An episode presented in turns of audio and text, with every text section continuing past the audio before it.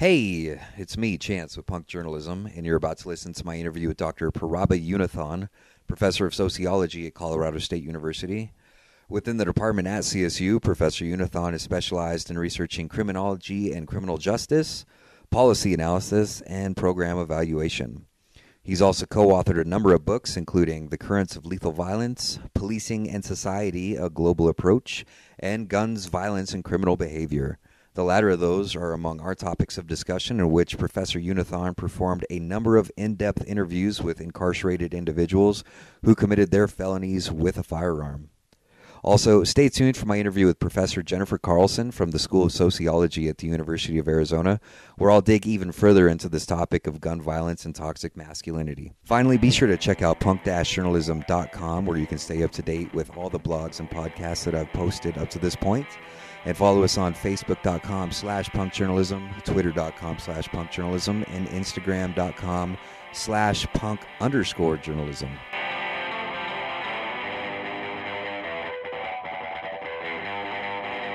professor unnithan one of the big things that i wanted to talk to you about first is the research that you've done up to this point and kind of the notable works that you've accomplished one of those being a book that you co-authored mm-hmm. uh, guns violence from, and, and, criminal behavior from the criminal's perspective. Right, right. Mm-hmm. Uh, can you give a little bit of background on that and what what the intention was behind doing that research and, and writing that book with the the, uh, the folks that you authored that with?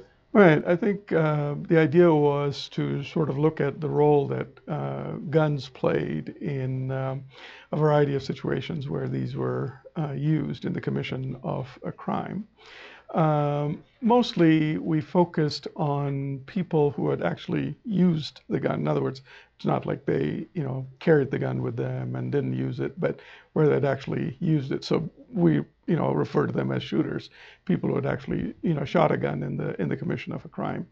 Uh, so the book was based on in-depth interviews with uh, people who had used guns in, uh, you know, the various um, parts of the state um, you know, who were locked up basically in various prisons in, in Colorado. Okay. And what were some of the, the bigger findings that you found from that research? Right. Yeah. So I would say, you know, there are a number of different things that themes that emerged mm from the interviews that we conducted.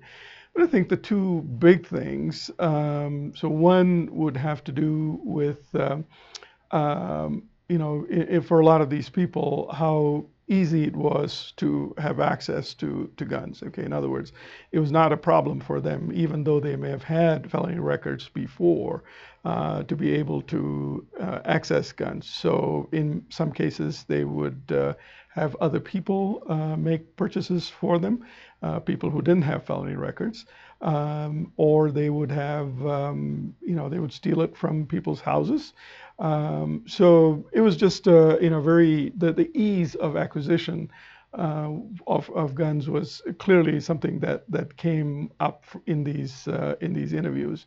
So it was never a problem for them to be able to um, use, to, sorry, to find guns and then to to be able to use them mm-hmm. uh, in the commission of, uh, of of crimes that you know they were now convicted of, and then now they're in prison for those.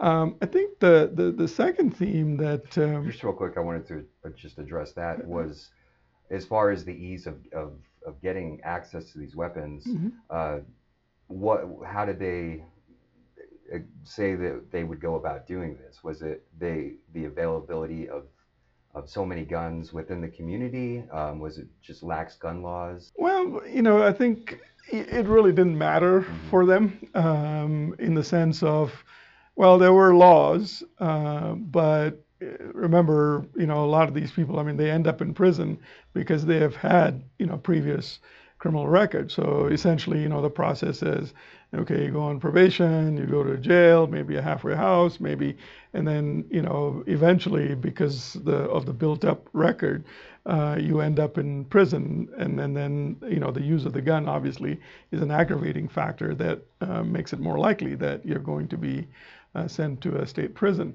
So the, the presence of laws, I mean, they thought about it, but really it wasn't something that, you know, was part of the equation in terms of, well, to do whatever it is that I'm going to do, I would need access to a gun. So it didn't really, you know, factor in that much.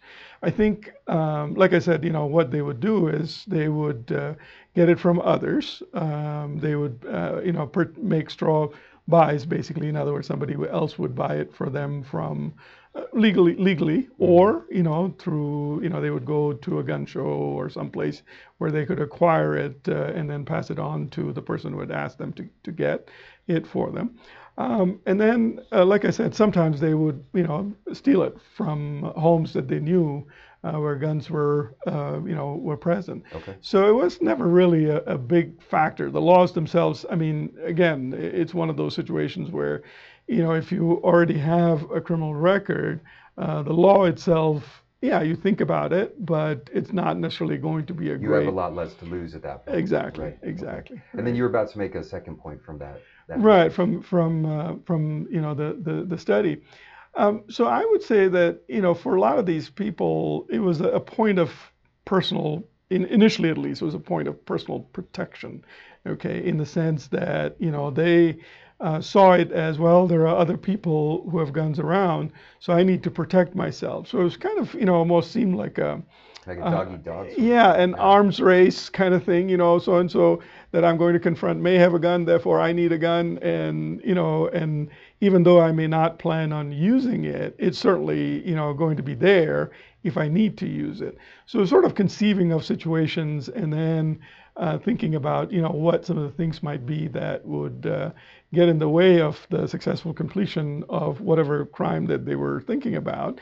Uh, and most of the time, you know, these involved things like robberies of you know convenience stores or home um, you know homes etc so basically it was this idea that uh, you know i'm not necessarily going to use the gun but certainly a good idea to have it with me for my own protection in case i'm confronted right. uh, and so essentially that thought then carries over when they find that you know they may need to use the gun and so there's a, a thought process okay. that is involved so you had mentioned that there was less and less aversion to to committing the crimes because they were already kind of in so deep in right. in unlawfulness that right. there, there was less to lose right do you think that there should be some sort of a better mechanism in place societally that we can offer uh, services or help to these people so that they don't feel like they right. they're like well you know whatever i just i've already gone this far why right. not go further right yeah well definitely i think you know part of the uh, process here is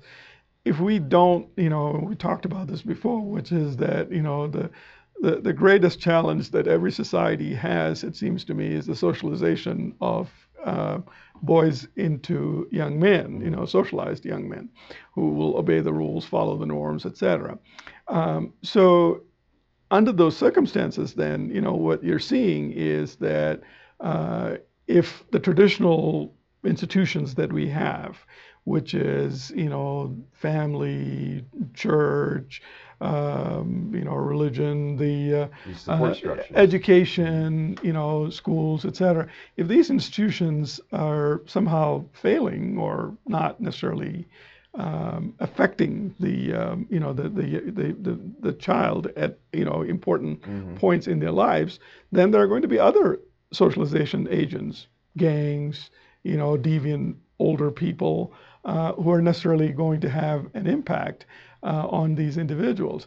And so, yeah, I mean, if we can kind of get into that situation before it takes place, where they're not thinking about well, you know, everybody around here is part of a, a, gang, everybody I know. So maybe I should join too. If you can, you know, get in on that sort of thinking process uh, and be able to move them away from that, yeah. then yeah, that would that would make a big difference. Right, because it, it, sounds like what you're saying is a lot of the times these young men, who it often seems to be young men, most mm-hmm. often will gravitate towards gang life because there's a lack of of, of structure right. or, or, support within their lives. Right, right. And so from the the book that we were talking about mm-hmm. were the majority of of individuals that you interviewed were they mostly male i would assume yes yes okay. yeah um, i mean i think what happened was you know we had a couple of women in the um, in the sample um, that you know we, we drew uh, but for some reasons you know they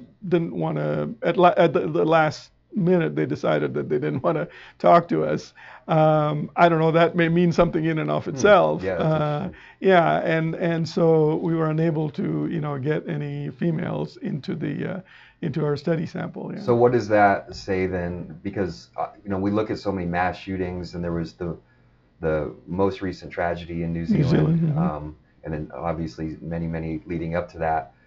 What do you see as as the common theme um, as far as why when these mass shootings take place, that it seems to be always or not seems to be, but it, it is Almost males. always, yeah. Yeah. Mhm.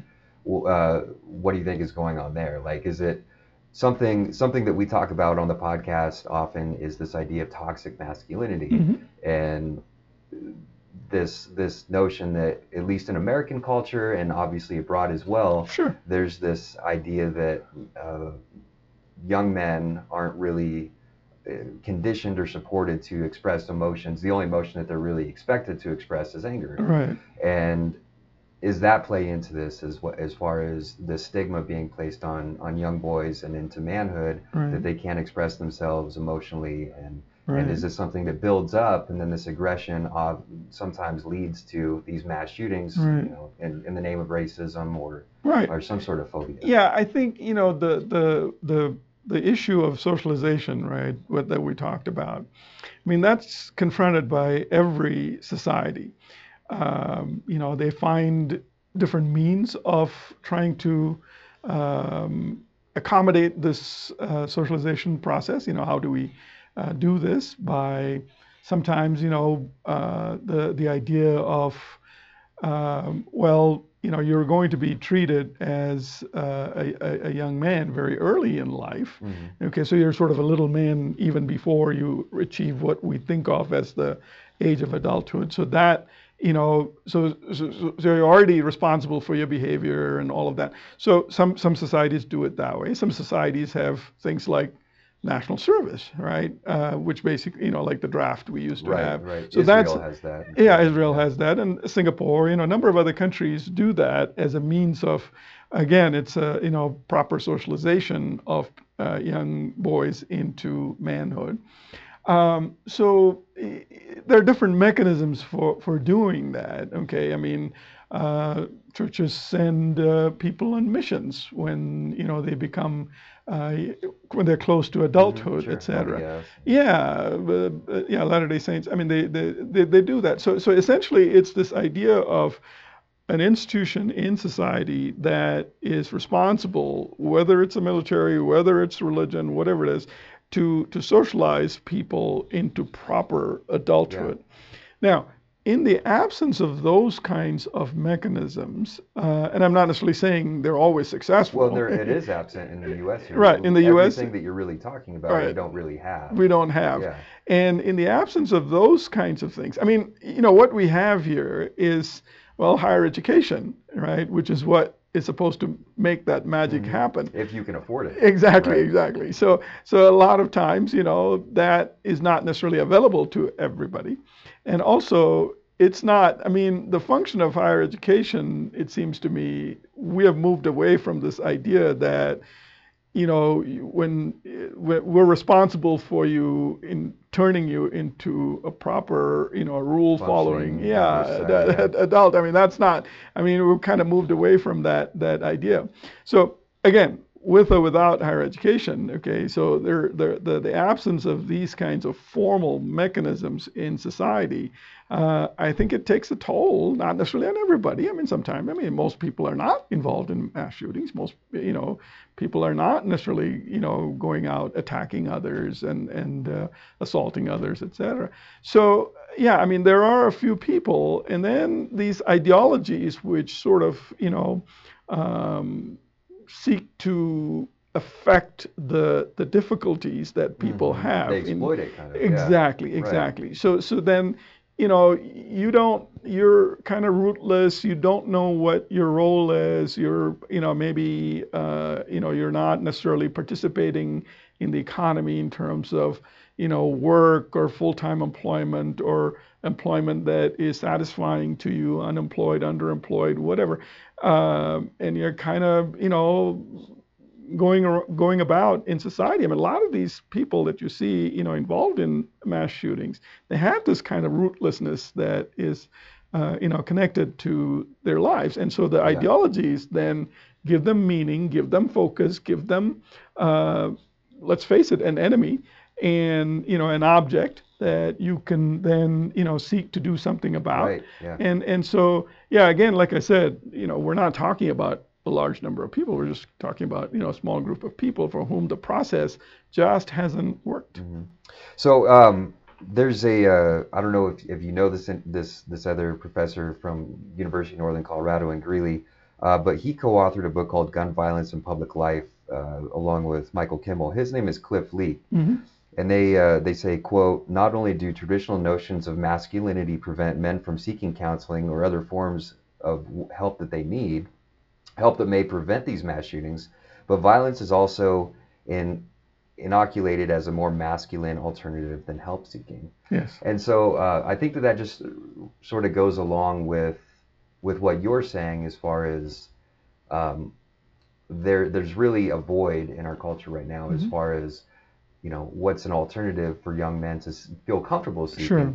What do you what do you see as an uh, as a solution to this? Because I think that a lot of times we'll run into a lot of opposition or stymieing effect where one one you know group of legislators might offer a solution and almost by default the other group uh, shuts it down, it, yeah. right? Opposes it just uh, almost as a means to right. um, be combative. Right. So like if there's you know one group says that maybe we should put this social program in place, right. you know, there there's just so much. Um, it's an uphill battle. It right. seems. What do you see as as a good solution to this? Right. I mean, you know, the the solution, um, if there is one, is really for us to sort of come together and agree that you know there is a problem and it needs to be dealt with. I mean, you know, there are powerful forces that are aligned with, uh, you know, well, let's not solve this particular problem because again, I'm not, you know, trying to uh, make anybody the, the villain here, but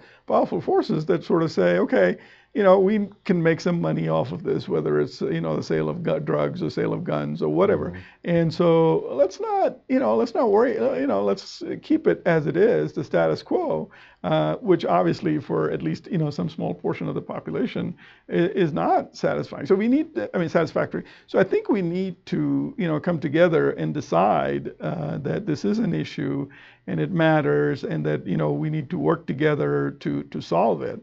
Uh, now, when and how that happens, I, you know, who knows? But uh, I'm hopeful. I mean, I, I, you know, tend to be optimistic about these things. That in the long run, people come to their senses and you know and try to do the right thing.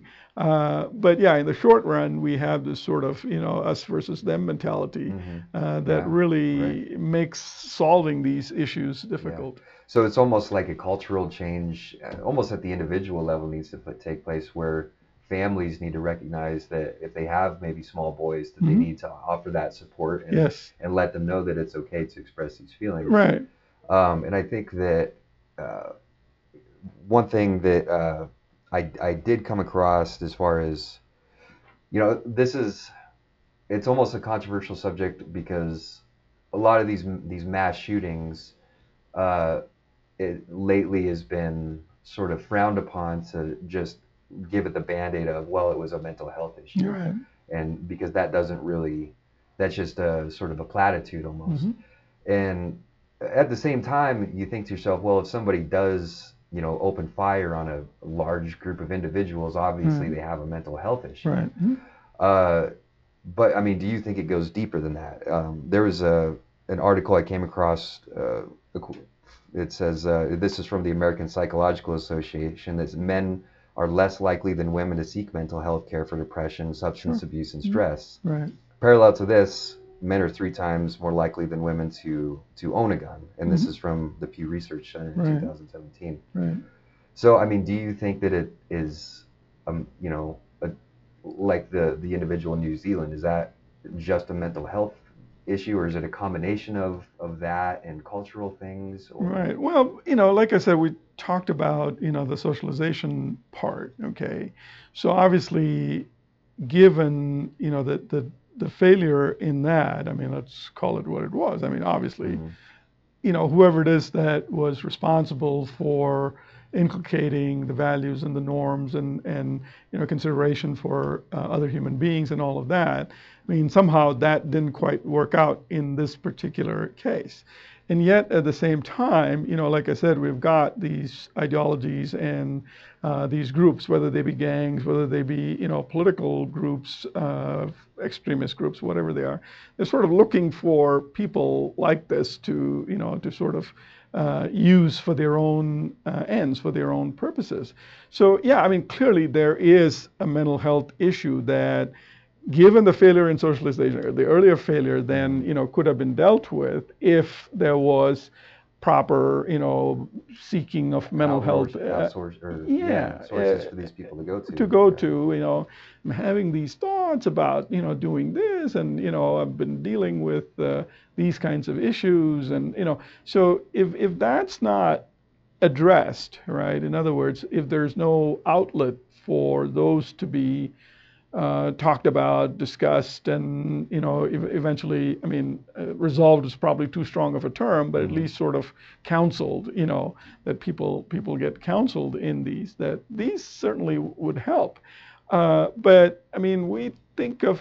I mean, I know there's more attention to mental health issues now than perhaps there used sure, to be right, before.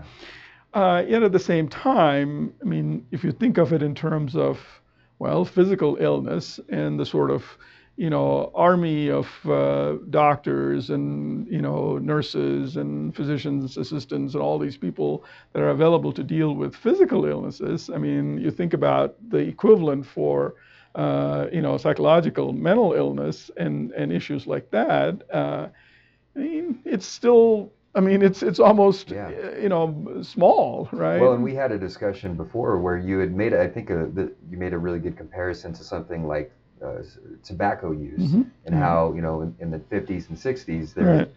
Doctors would often tell you, you know, if you want to relieve some stress, go smoke. Just go smoke, right? Mm-hmm. And uh, you know how far we've come from there. Right. So, but that still, it's it's it's been a while. It's been a right. long time that we've gotten to that point. So, do you think that that's a fair comparison? That maybe with this, that, that, that eventually that same sort of change. Well, I mean, I've seen change enough in you know in American society in the sense that uh, there used to be a time when you know insurance wouldn't cover uh, issues that were deemed as you know psychological or mental mm. or whatever. So that's about what about 25, 30 years ago uh, that you know insurance started covering those kinds of things, and you know employee employee assistance programs and all of that became available for people to deal with mental health issues.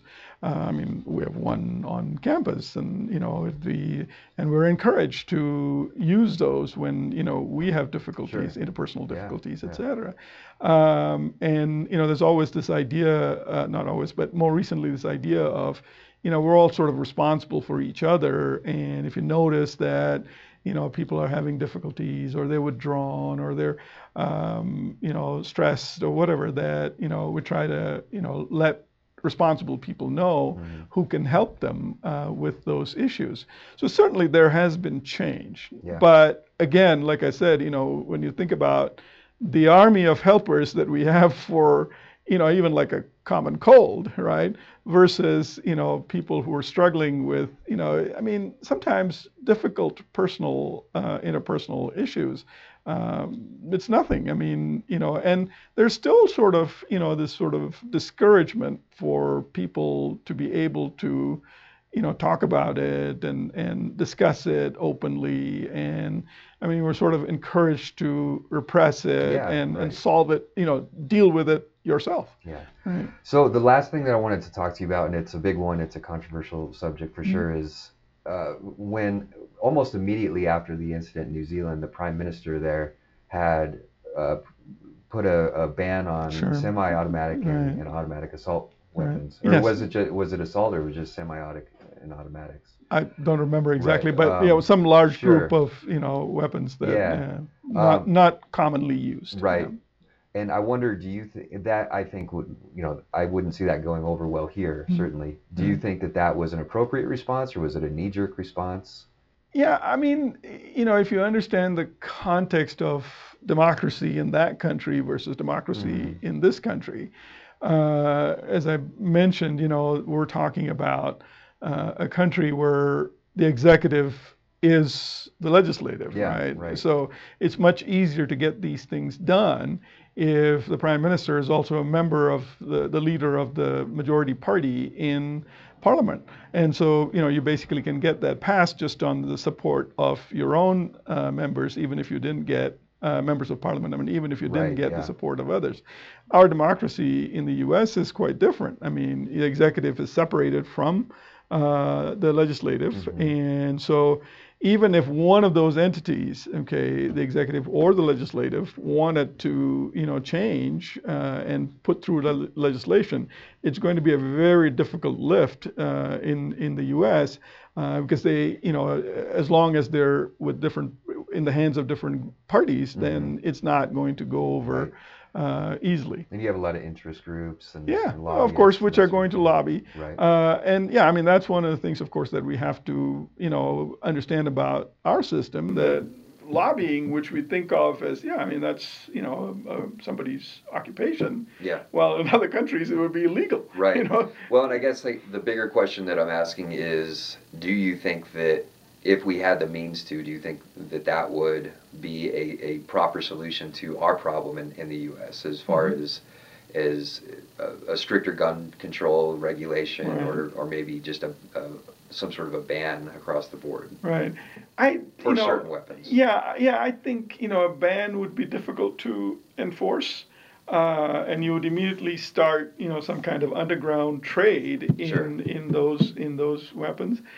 I would be in favor of regulation, as in, you know, identifying guns and, you know, where they're going, who's buying them, etc.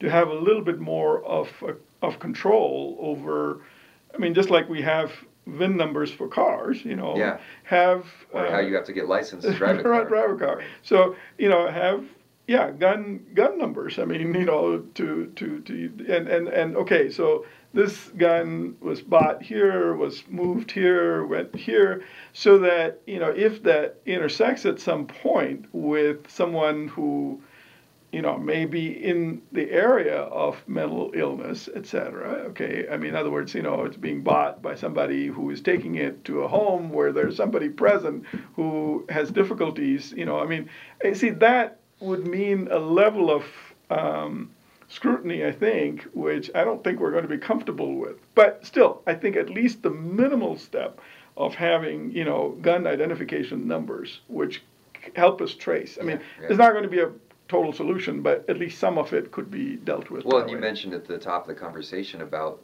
the the uh, the sample that you studied mm-hmm. of the individuals that were incarcerated right. and how they you know said the ease of access to all the guns that they were able to find at gun right. shows and, right right yeah so, and and straw buys yeah, and, yeah I definitely think that ties together mm-hmm. certainly so well um, I, I think that that is a, a good place to leave it and um, I really appreciate your your perspective on this okay. uh, your expertise right. thank you James. all right thank you again sure.